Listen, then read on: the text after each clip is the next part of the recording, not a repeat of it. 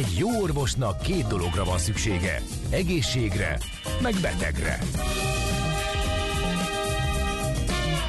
Folytatódik a minden hétköznap reggel jelentkező tünet együttes. Millás reggeli, a gazdasági Muppet Show. Mindennapi orvosság sorvadás ellen. Kérdezze meg orvosát, gyógyszerészét. A Millás reggeli főtámogatója a Schiller Flotta Kft. Schiller Flotta is rendtakár. A mobilitási megoldások szakértője a Schiller Autó tagja. Autók szeretettel.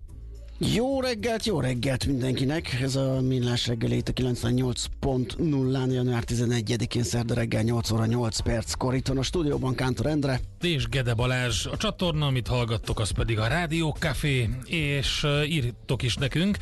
06306 98 0 98 0 ide érkezett sok minden, többek között a szép kártyával kapcsolatban, de ja igen, azt írja az egyik kedves hallgató, hogy azt mondja, hogy azért eddig is megvolt az app minden szép kártya szolgáltatás esetén, aki tudta, azt használta, de nagyon jó, hogy felhívtuk a figyelmet, mert szerintem nagyon sokan nem használták ezt az appot, illetve ezt a személyes oldalt, amin ellenőrizhették az egyenleget, de minden esetre most egyszerűsödött a helyzet, erről beszéltünk korábban.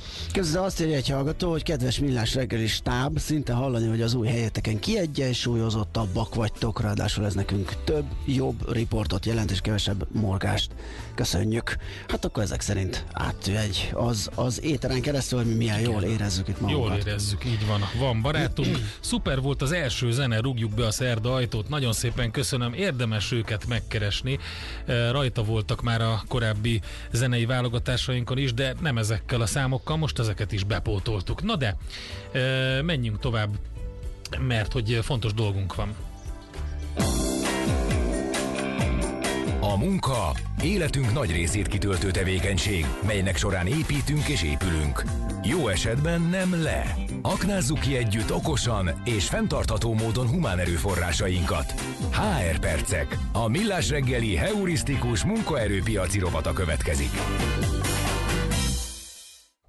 Nem mással, mint Deák Andrával, a Green Search Kft. ügyvezető igazgatójával. Szia, jó reggelt!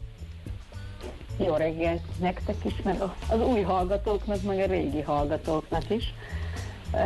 Hát nagy örömömre szolgál, hogy így folytatjuk tovább a HR perceket. Hát nekünk és is. Gondoltam, hogy, gondoltam, hogy akkor csak nagyon röviden tényleg azoknak, akik még nem ismernek minket, vagy engem, két mondatban, hogy én HR területen dolgozom fejvadászként most már azért közel 20 éve, és ugye a HR percek az arról szól, hogy mindig valamilyen eh, vagy aktuális HR eh, témát feszegetünk, éppen azért, mert valamilyen külső környezeti változás történt.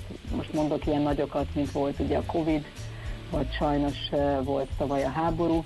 Tehát mindig vannak olyan aktualitások, akár jó vagy kevésbé jó, ami befolyásolják a munkaerőpiacot, és arról szoktunk beszélgetni, illetve föl szoktunk olyan témákat hozni, amik, amik általában érintik a cégeket, akár valaki egy munkáltató, vagy akár egy munkavállaló. mert ilyen volt tavaly például, hogy amit még nem fejeztünk be, mert mindig aktuális témák is Igen.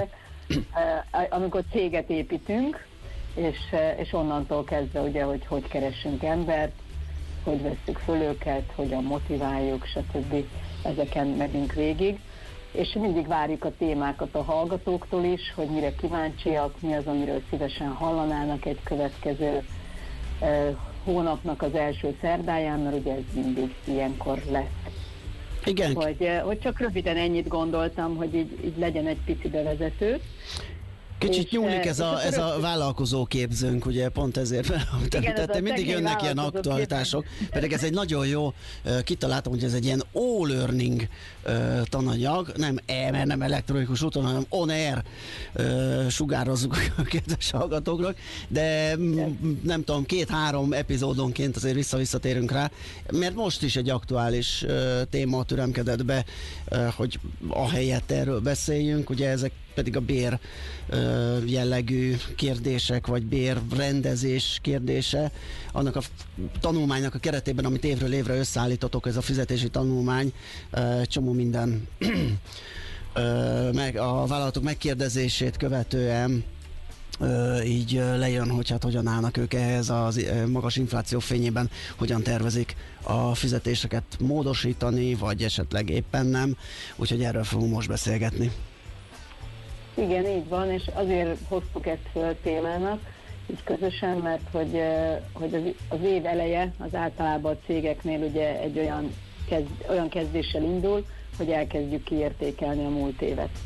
Általában a cégek Magyarországon nagy részében decemberrel zárják az évet, tehát ilyenkor már januárban azért nagyjából látják a számokat, látják az eredményeket, és ilyenkor indulnak a teljesítmény kiértékelő beszélgetések, vagy éves beszélgetések, vagy éves kiértékelő beszélgetések, hívhatjuk bárminek. A lényeg az, hogy, hogy mindenki leül a saját főnökével, csapatával, és átbeszéli a múlt évet.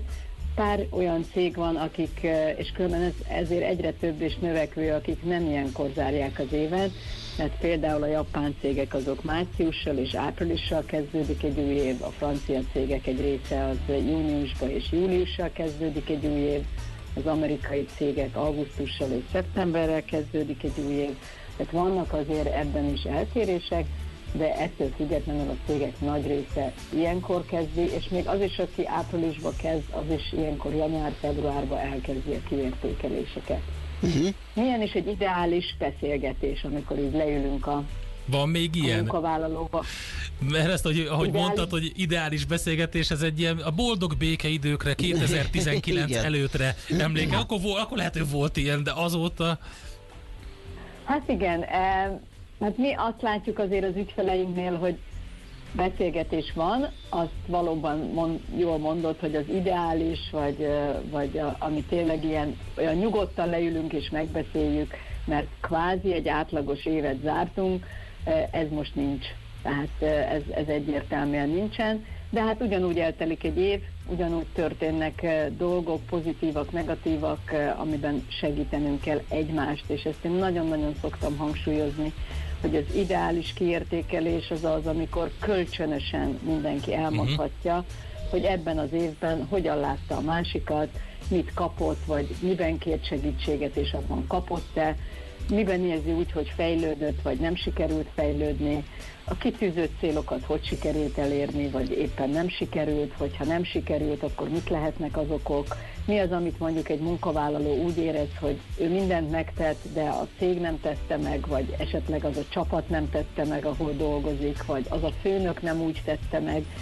És azért kell ezeket őszintén átbeszélni, mert azért nekem az a tapasztalatom szerencsére, hogy a legtöbbször, és ezek, ezekről ugye nagyon-nagyon sokat beszélgettünk veletek, hogy a legtöbbször kommunikációs, félrekommunikációk miatt történnek dolgok, nem azért, mert rossz indulatúak vagyunk, vagy direkt ki akarunk szúrni a másikkal, hanem vagy mert egyáltalán nem kommunikálunk valamiről, és akkor mindenki valahogy érti, ahogy gondolja, vagy pedig kommunikálunk, de nekem ugyanaz a szó mást jelent az én kis Aha. szótáramban, mint a másiknak, és ezért ő aztán félreérti, vagy máshogy érti. Hát de mindez még, ez, ez még otthon is felelhető néha, hogy ilyen párkapcsolati dolgokban.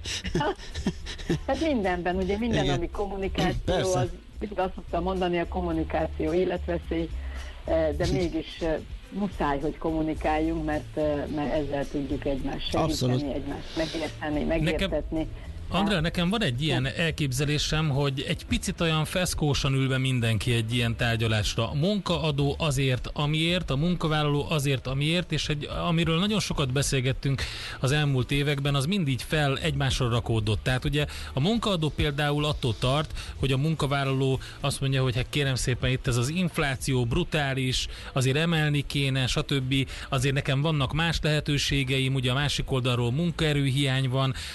Szóval tehát, hogy így mindenki attól fél, hogy a másik bemond valami olyat, amire, ami, ami, ami sakmat.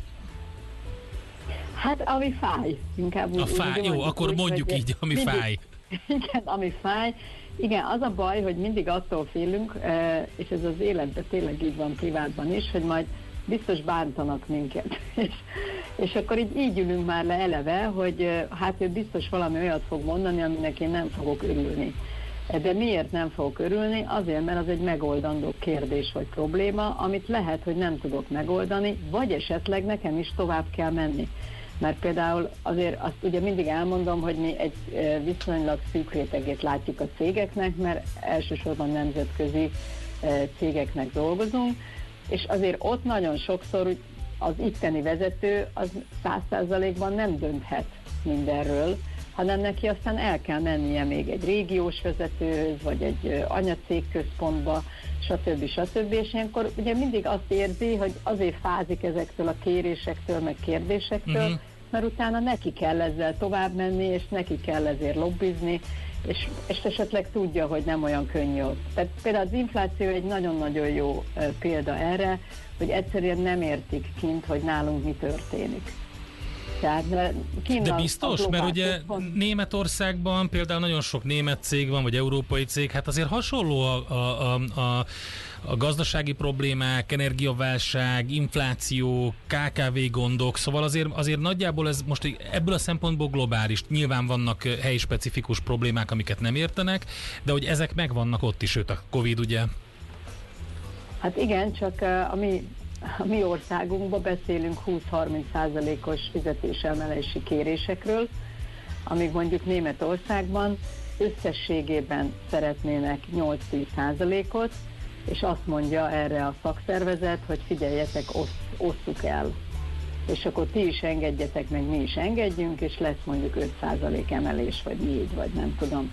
Igen. Ezzel szemben ott áll Magyarország, aki, ahol a vezető kimegy, és azt mondja, hogy gyerekek, hogyha a, a munkavállaló bemegy a bármilyen áruházba, most beszéljünk élelmiszerről, mert az ugye a legextrémebb, meg a legolyanabb, amit az érinti az embereket napi szinten, vagy akár az üzemanyag, akkor ugye, ha összehasonlítja, akkor azt látja, hogy itt bizony igen úgy elszálltak az árak, hogy, hogy, hogy, hogy egyszerűen 20-30, hogy valljuk be őszintén, vannak olyan termékek, ahol 40%-kal is többe kerül, mint egy évvel ezelőtt, ez azért kint nincsen. Igen, meg hát Tehát kimondtad a varázsszót a szakszervezettel szerintem, főleg hát a Németországot említettem, baromi erős ez a fajta érdekvédelem.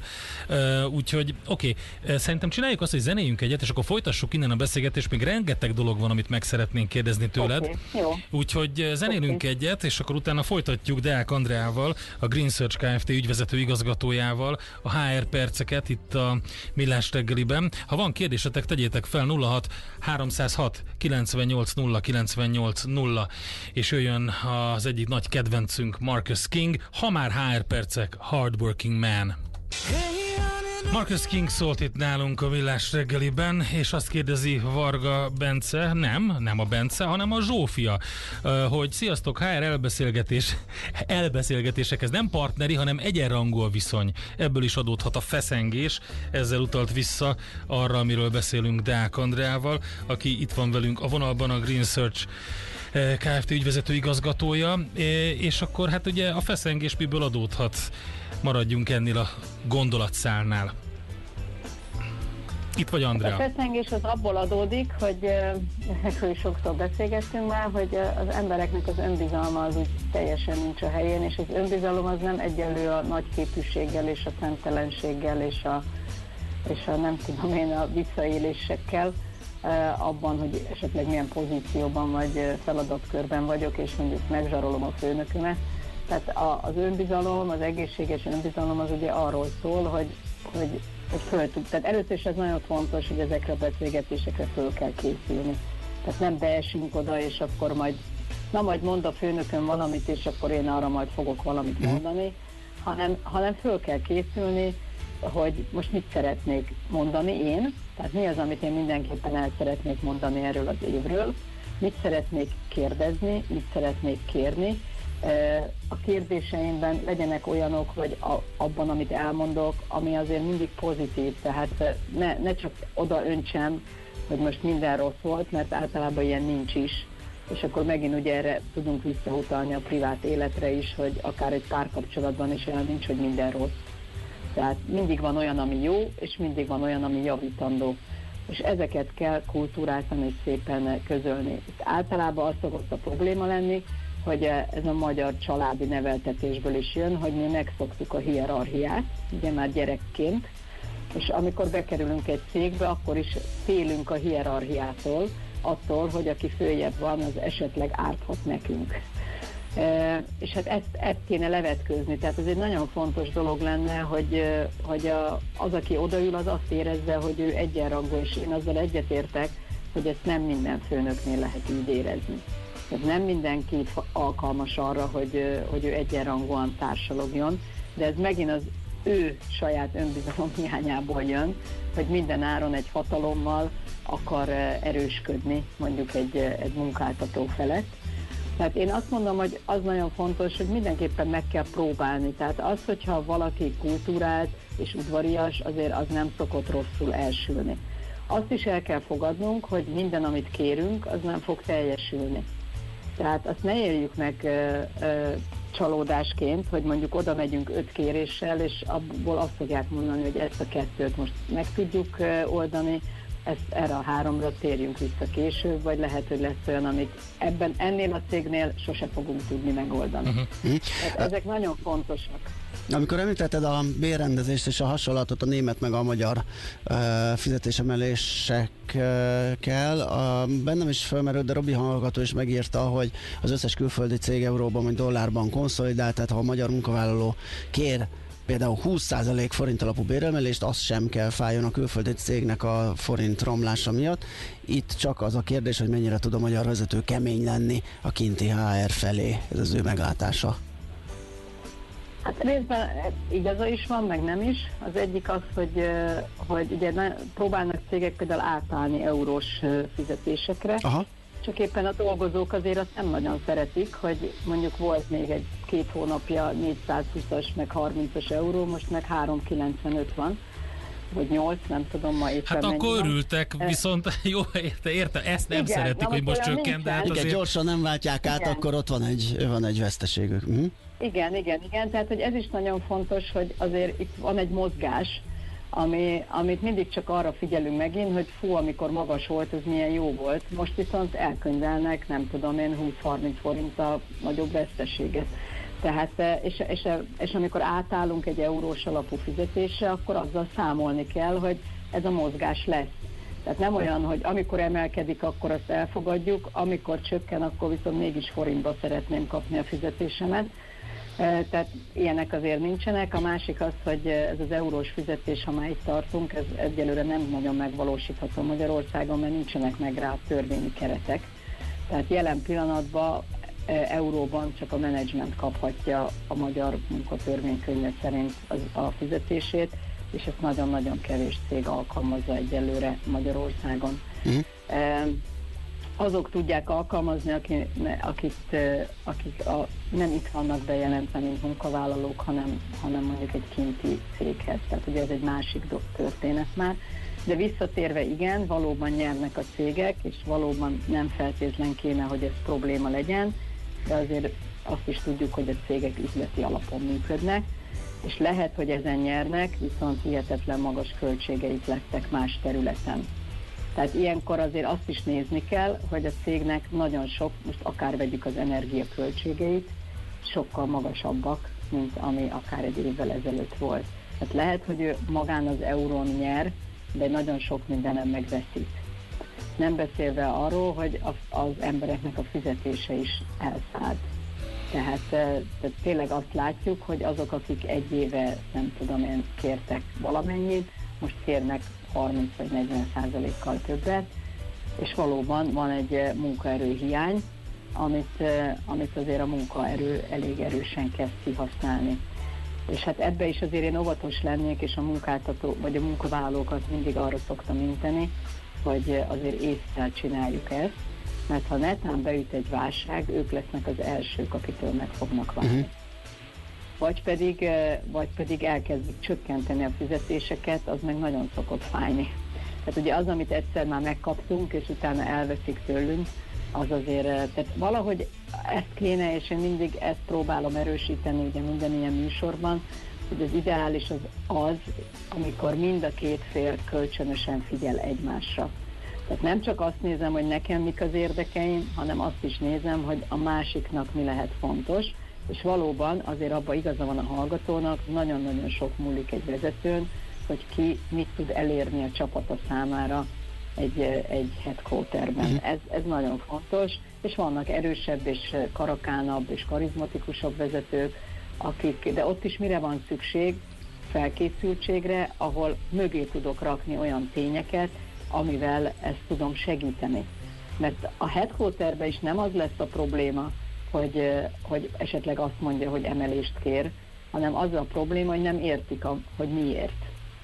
De hogyha konkrétan odarakom, hogy nem tudom, én bemész az áruházba, és ez ennyibe került, és most ennyibe kerül, és neki ennyivel romlott így a fizetése, és különben meg lehet, hogy el tud menni, és el fogjuk veszteni, akkor, akkor lehet, hogy jobban elgondolkoznak, de ezer más okot is mögé lehet rakni, ezt ki kell dolgozni.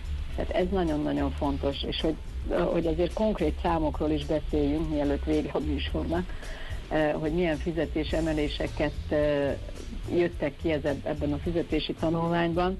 Általában 10 és 20 százalék közöttiek, eh, inkább a 10 és 15, tehát az a többség. Van, aki ezt már meg is lépte a múlt évben, tehát előre hozta a fizetésemelést, és most már csak ha amennyiben nagyon szükséges, akkor módosítni. Bocsáss meg, éppen most írta egy hallgató, aki egy kis KKV vezetője 10-12 embert foglalkoztat, hogy gyerekek az elmúlt években volt egy hatalmas bérkiáramlás, amikor még nem volt infláció, akkor senkinek sem volt ezzel problémája. Most, hogy megváltozott a helyzet, mindenki panaszkodik. Én egy kis KKV vezetője vagyok, 10-12 embert foglalkoztatok, az embereim bére az infláció előtt majdnem megduplázódott, most épp nem tudok emelni. Na, pont ezt akartam Aha. mondani, hogy nagyon jó nagyon jó, amit mond, tehát ugye az sem mindegy, hogy milyen szintről indulunk. Igen. Tehát mondjuk nagyon el voltunk maradva a piactól, és még jött az infláció, és még jöttek ez, meg az, meg amaz, akkor neki egy nagyobb emelésre lesz most szüksége ahhoz, hogy, eh, hogy valahogy szinten tartsa a béreket. Az, aki most, amit ő is mondott, hogy ők csináltak egy nagy emelést, ő most nem tud emelni. Tehát eh, ezt is el kell fogadni, de ezt meg kell beszélni őszintén az emberekkel, hogy megértsék mert az a baj, hogy az emberek egymást is zrikálják, ugye, barátok, családtagok, nem tudom, hogy, hogy csak a számokat látják sokszor az emberek, de nem almát az almával hasonlítanak. És ez, ez nagyon fontos lenne, hogy nem lehet egyik céget a másik mellé rakni csak úgy simán, hanem meg kell nézni, hogy ott mik történtek, vagy milyen egyéb juttatások vannak. A múlt évben nagyon sok olyan extrém plusz dolog jutott nagyon sok cégnél az embereknek, ami, ami korábban nem. Tehát mondjuk egy évközi extra bónusz, vagy egy komolyabb vásárlási utalvány, vagy nem tudom én, egy havi pótlék határozott időre mondjuk a termelő cégeknél, uh, amit mondtam már, egy előrehozott béremelés, akkor munkaidő csökkentése, ugye ilyennel is lehet, hogy azt mondom, hogy elengedem őket, amikor nincs munka, de ugyanúgy megkapják a fizetésüket. Aztán voltak egyösszegű juttatások. Ennek az összege általában ilyen 2-300 ezer forint volt, és azért abban volt különbség, hogy kinek mekkora a fizetése. Mm. Az, annak, ugye annak adtak többet, akinek kevesebb az alapfizetése és annak kevesebb jutott, aki, akinek azért különben is egy viszonylag magas fizetése van. Igen. Adra, e, tényleg... Aztán, ja, igen. Nem már csak annyit, van akinek több home office Aha. vagy dolgozói kölcsön, kölcsön fűtéskorszerűsítésre, iskolakezdési támogatást, stb. stb. Tehát, hogy nagyon sok kreatívan, azért nagyon sok dolgot, de itt is Utolsó mondat, munkáltató kérdezze meg, hogy a, a munkavállalónak mire lenne a legjobban szüksége. Mm. Még egy utolsó mondatot kérünk tőled. Pénzre, ja, igen, és egészségre, í- így van. és nyugalomra. Ö, folytatjuk majd ezt a beszélgetést a következő alkalommal, de azt még áruld el nekem, hogy ugye évről évre csináljátok ezt a fizetési tanulmányt, és kértétek, illetve nem, nem ti kértétek, a vállalatvezetők kérték, hogy bizonyos kérdésekre még a felmérésben keressetek választ, ugye 3000 cégnek külditek ki ezeket az éveket, hogy most mire voltak kíváncsiak különös tekintette, vagy új kérdésként, témaként a vállalatvezetők ebbe az idei, illetve hát 22-es, 23-as tanulmányba? Hát érdekelte őket, hogy a home office mennyire változott, Aha. vagy sem, ugye, hogy itt a Covid eltelt, és mennyire tértek vissza az emberek, mennyire volt az, a, az mint támogatás érdekes, hogy mondjuk egy rezsit támogassanak, vagy, vagy sem, mert ugye ez is egy érdekes kérdés, hogy hogyha mondjuk az irodába bemész, az egy egészen más adózás alá kerül, a rezsiköltség, mint amikor az otthoni home office-ban támogatod őt. Tehát e, ennek is vannak ilyen szabályai. Tehát ezek is érdekesek voltak. Érdekes volt, hogy kitérintett az extra profitadó, és ez mennyire számított uh-huh. az ember. Tehát ugye itt vannak azért néha üzleti kérdések is, Igen. nem csak feltétlen, feltétlen munkaerőre vonatkozók.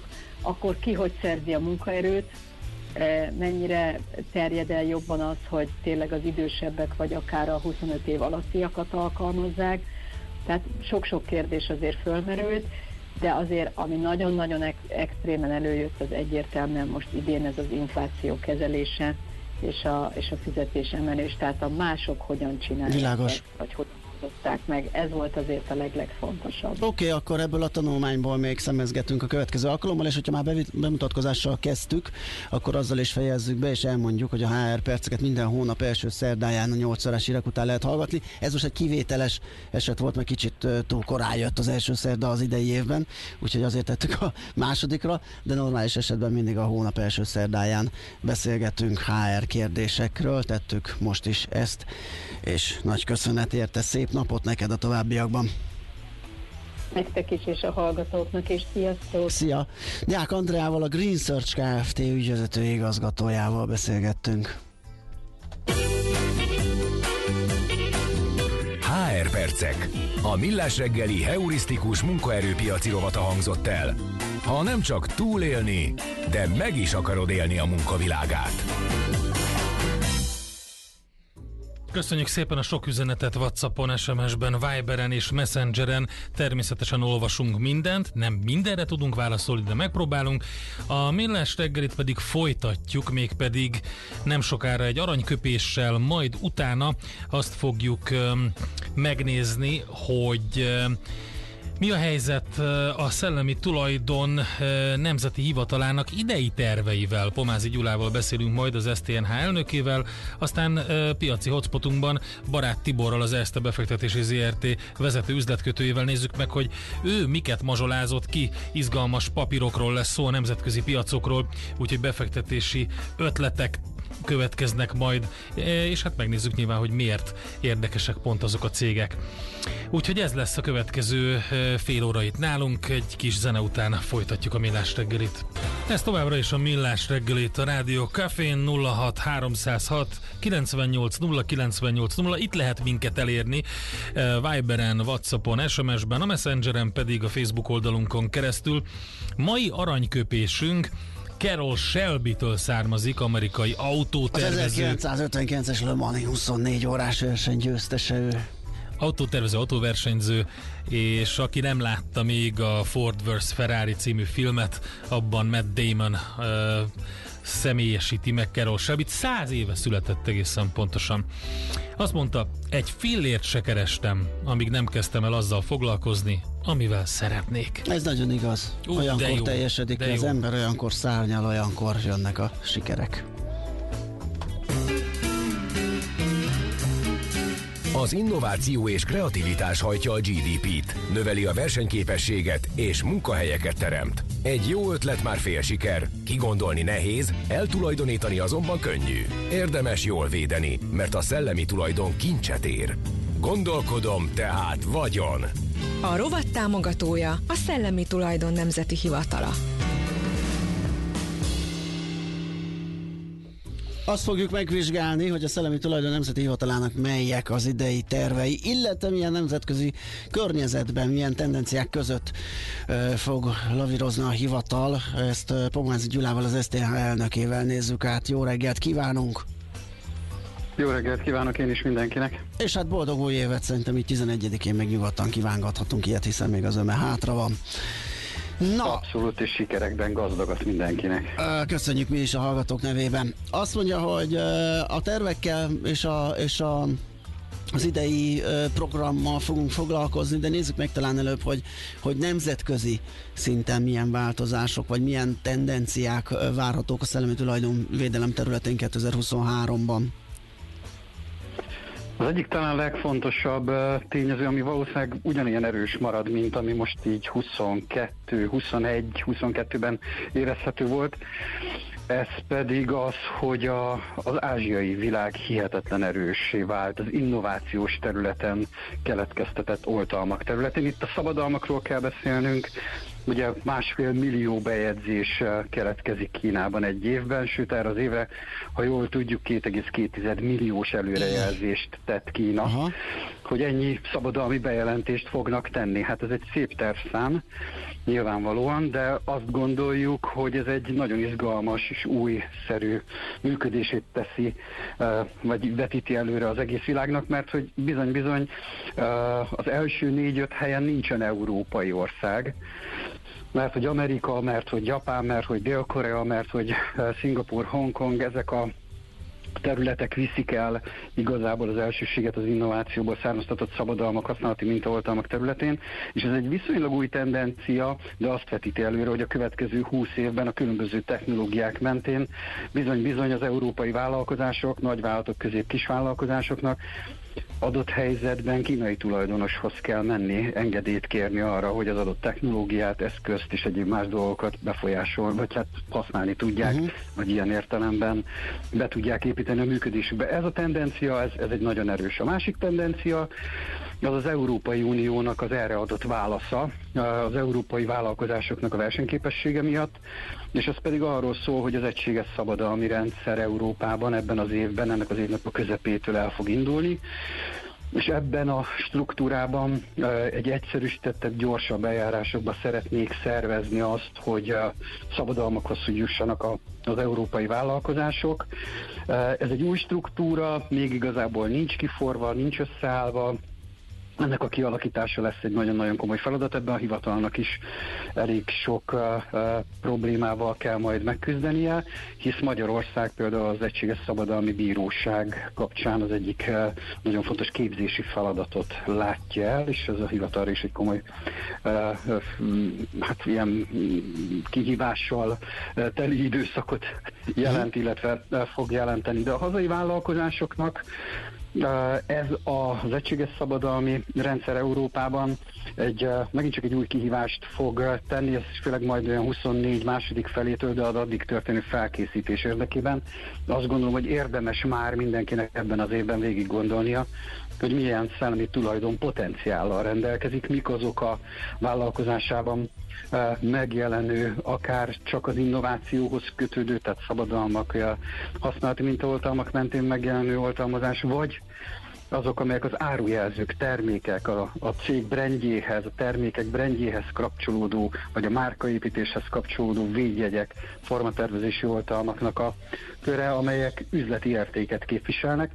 És ez egy harmadik nagy tendencia, az üzleti érték megjelenése, ami azt mondja, hogy a szellemi tulajdonnak van értéke, nem is kevés, ez a finanszírozásban is egyre erőteljesebben jelenik meg, a piac ezt elismeri, és a finanszírozók is egyre erőteljesebben veszik ezt alapul. Uh-huh. Amikor a cégek ezt felmérik, és látják, hogy lenne ö, ö, valamilyen védjegy, vagy szellemi tulajdon, ö, védelmi tevékenységük, dizájnra, bármire, ö, szellemi tulajdonra, akkor számíthatnak-e az idei évben támogatásokra, például uniós forrásokra? Igen, már január 23-ától megnyílik az egyik alap, ami alapvetően középkisvállalkozások számára ad különböző voucherek mentén támogatást.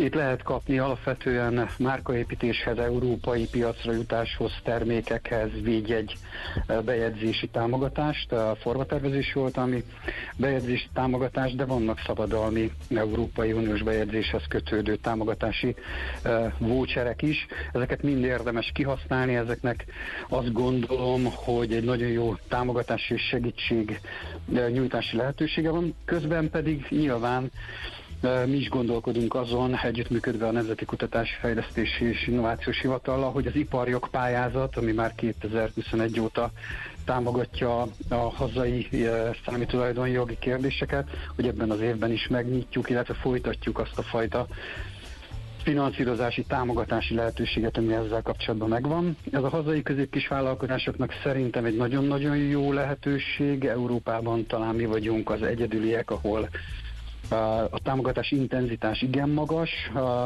egy-egy ilyen pályázat, vagy egy-egy ilyen kérelem esetén is igazából nagyon jó lehetőséget ad arra, hogy a hazai vállalkozások ténylegesen saját maguknak, vagy az adott terméküknek a megfelelő oltalmát azt kiépítsék, összerakják. Uh-huh. A szerzői jog és digitalizáció elválaszthatatlan most már.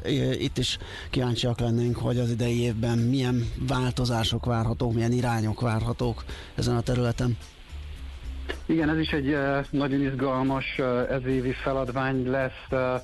Ugye 2021 nyarán a digitalizáció egy nagyon erőteljes hatására a szerzői jogi törvényváltozásai elindultak, és a múlt év, illetve a 22, illetve a 23 azok az évek, amikor igazából a szerzői jog ilyen értelemben vett új, és főleg a digitális térben értelmezett lépései kipróbálásra kerülnek. Ez ugye az új platformokon történő tartalom, a tartalmaknak a, a szerzői jogi kérdései, a különböző tartalomfogyasztási folyamatoknak a, a jog, hát, jogi háttere és az ehhez kapcsolódó közös jogkezelési problémáknak a kérdéséhez mind-mind olyan jellegű elég komoly feladat, ami azt látjuk, hogy azzal, hogy a digitalizáció irgalmatlan, gyorsan terjed, és mindenféle fajta tekintetben egy teljesen új területeket is megnyit, közte például olyanokat is, hogy a, a felső oktatás és a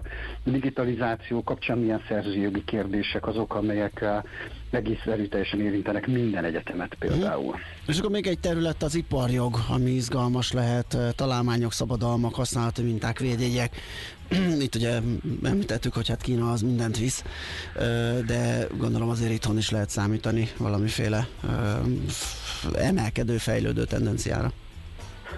Uh, igen, szeretném, hogyha önből egy ilyen váltás szólna, mert nagyon bízunk benne, igen, hogy ez egy növekedő tendencia lesz. Az elmúlt időszakban azért volt egy, és hogy az egységes szabadalmi rendszerről beszéltünk egy pár szót, volt egy visszafogása Aha. az innovátoroknak a szabadalmak tekintetében, és egyfajta csökkenés azért megfigyelhető volt, mindenki arra készül, hogy az új rendszerbe jegyezze majd be a szabadalmait de azt látjuk, hogy a hazai szintéren is van egyfajta tudatosság növekedés, egy szemléletváltás, amelyben ténylegesen az, hogy vállalkozások, kutatóműhelyek, kutatóintézetek, egyetemek elkezdtek tudatosabban bánni a szellemi tulajdonjogaikkal. Arra számítunk, hogy 2023-ban az iparjog területén egy erőteljesebb növekedés, dinamizálódás indul el.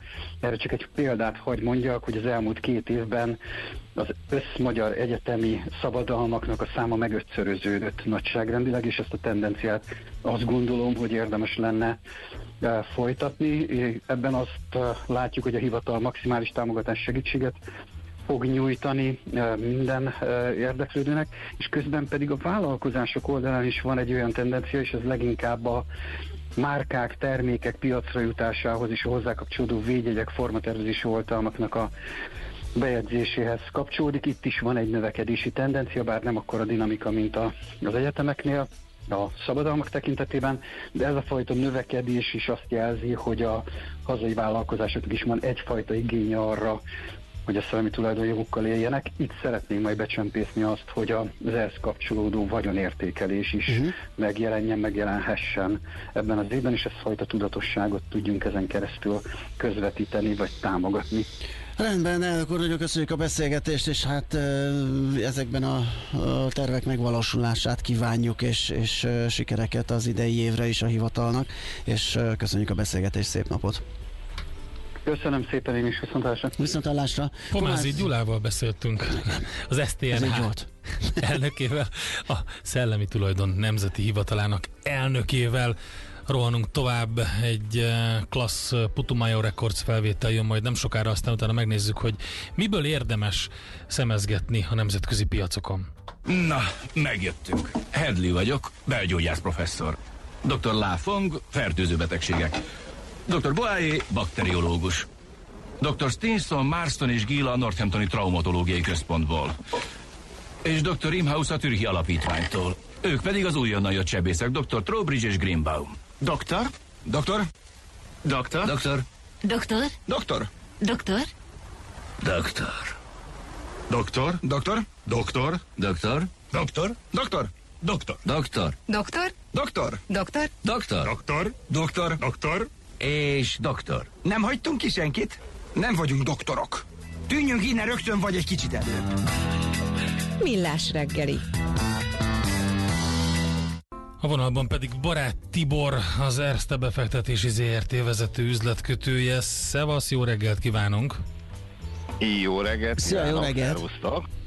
Na, Tibor, mit szemeltél ki? No, hát ugye itt igyekeztem a... ugye az idei év nagyon erősen indult itt az európai piacokon, aztán ugye 6-7 százalékos növekedés itt az első pár napban, és azért igyekeztem olyan papírokat még találni, amiben szerintem még lehet ugye utánpótlás, és tehát amire, ami, ami e, szerintem még a, a növekedés előtt áll. Kicsit lemaradó? E, tehát lemaradó, illetve új hírek érkeztek Aha. ezekkel a cégekkel kapcsolatban. De az egyik ilyen legjelentősebb, ugye, ami a DAX koncern is, ugye ez a Bayer, aki tényleg abszolút igaz volt, hogy lemaradó, tehát ilyen 50 euró alatt tekergett, gyakorlatilag 48 a technikai alja. Aztán az elmúlt egy-két napban azért lépeget fölfele, tehát most indult el két nappal ezelőtt, most éppen a mai előkereskedésben 55-ös a, a papír árfolyama. Ugye az a hír van róla, hogy a, van egy Bluebell Capital nevű ilyen aktivista befektetői alap, aki hát azt nem mondták, hogy pontosan mekkora részesedés, de részesedés szerzett a cégbe, és át szeretné alakítani, mégpedig a legjelentősebb mód, a legjelent két dologban. Egyszer az, hogy egy új független felügyelőbizottsági elnököt szeretnének a cég élére, és hát ezzel ugye más ugye, politikát, irányítási politikát, de ami még ennél is fontosabb az, hogy javasolják a cégnek a feldarabolását. Ugye itt már a mezőgazdaság üzletágnak a megvétele az már évek óta ugye nyomasztja tulajdonképpen a, a cégnek az árfolyamát, hogy most milyen bírságok lesznek majd esetleg az USA-ban, mennyi pénzt kell erre ugye félretenni itt a glifoszát ügy kapcsán. Szerintük ez egy 70%-os felértékelődési potenciált is jelenthet a cég életében, hogyha ha valóban külön választják a, a, a, két fő üzletágat. Egyébként ugye épp néztem, hogy a, a célárak tekintetében, most még egyszer, tehát a 55 a papír, az idei évben ilyenek, hogy Berkeley 80, UBS 99, Bernstein 95, tehát a legpesszimistább is az 57 eurós célárral van mondjuk egy Credit Suisse, tehát azt gondolom, hogy itt, hogyha ez elkezd mozogni ez az állóvíz a, a Bayer körül, akkor ebben azért komolyabb potencia lehet. Tehát ez lenne ugye az egyik illetve a nagyobb papír. A, a másik, ugye összesen három lesz, másik a TeamViewer, ugye, aki, aki hát ilyen előzetes számokat közölt magáról, ahol is azt mondta, hogy nála ugye ez a, ez a Billingsnek hívják ezt, amit már ilyen kiszámlázó szolgáltatásoknak az, az értéke. Ugye ez a, ez a, a várakozásainak a felső ö, ö, szintjén van, tehát 24%-kal nőtt mondjuk az, az utolsó negyed évben, devizahatásokkal tisztítva is ugye 20%-kal, éves szinten összesen 16-tal, ez az elemzői várakozásokat is ugye megverte egyébként, és az EBITDA mars, ugye a, a, a tiszta eredmény rész is 45-47% között lesz, még úgy is, hogy figyelembe vették teljes mértékben a sportszponzorálási költségeket és hát az inflációs hatások miatti költségnövekedéseket. Hát ez most ilyen 13-40 a papír egyébként, e, hát egy, egy évvel ezelőtt ugye 45 volt, ugye az elég sok negatívum e, volt itt az elmúlt időszakban róla, mint hogy mondjuk körülbelül e, hát 12 hónap és az elmúlt három hónap, tehát a, abban a 9 hónapban, és most viszont ugye úgy tűnik, hogy a 13-40 ez egy ellenállási szintje, ha ezt át tudja vinni, akkor legalább 16-ig kéne, hogy a papírnak menjen, hát itt a mai jó hír erre szerintem megvan az esély, hogy a 13-40-et átviszi, akkor szerintem érdemes ebbe ugye bele e, nyúlni. És egy, egy, egy, szintén egy e, ilyen értemben lemaradó papír, e, mármint hogy mondjuk egy tavalyi évhez képest, a, a, a Siemens Energy, aki tavaly ilyenkor 22 euró volt, most 18, és azt mondja, hogy most kapott, tehát a, kapott egy olyan megrendelést összesen 4 milliárd euró értékben, ami azt jelenti, hogy két, két, két darab, két gigawattos ilyen konverter állomást kell nekik létrehozni. Itt a spanyol, egy spanyol társal együtt, ez a Dragados Offshore nevű céggel, ugye körülbelül 50-50 százalékba. Ez azt jelenti egyébként, hogy az északi tengerről ott ugye szélparkok épülnek, és akkor ezeket kell átalakítani először egyen árammá, mármint ott az északi tengeren, utána ezt az áramot behozzák 2029 és 2030-ra készül ez majd el, egyszer alsó Szászországba, egyszer North Rhine-Westfáliába, és ott áll, visszalakítják ugye váltó árammá, ezáltal tud a legkisebb veszteség lenni ugye a szállítás közben, és azt mondja a Siemens Energy, hogy ekkora megbízásuk még soha nem is volt, mármint hogy ilyen két gigawattos, Hát a legutolsó az mondjuk egy 900 megawattos ilyen konverter, amit csináltak. Hát azért az az ő életében ez, ez szintén egy elég jelentős dobás. Hát azt gondolom, hogy ez is egy olyan szint, ami, amihez képest most valószínűleg a napokban ez a papír is javulni tud. Uh-huh. Na hát ez nagyon jó, hogy vannak ilyenek, amiben még van egy kis potenciál, és lehet bennük esetleg turkálni. Nagyon szépen köszönjük Tibor, jó munkát és szép napot kívánunk neked. Én köszönöm szépen, szia, viszont szia. köszönöm. Barát Tiborral, az Erste befektetési ZRT vezető üzletkötőjével beszélgettünk. A Millás reggeli piaci hotspot rovata hangzott el. Azonnali és releváns információért csatlakozz piaci hotspotunkhoz. Jelszó Profit. Nagy P-vel.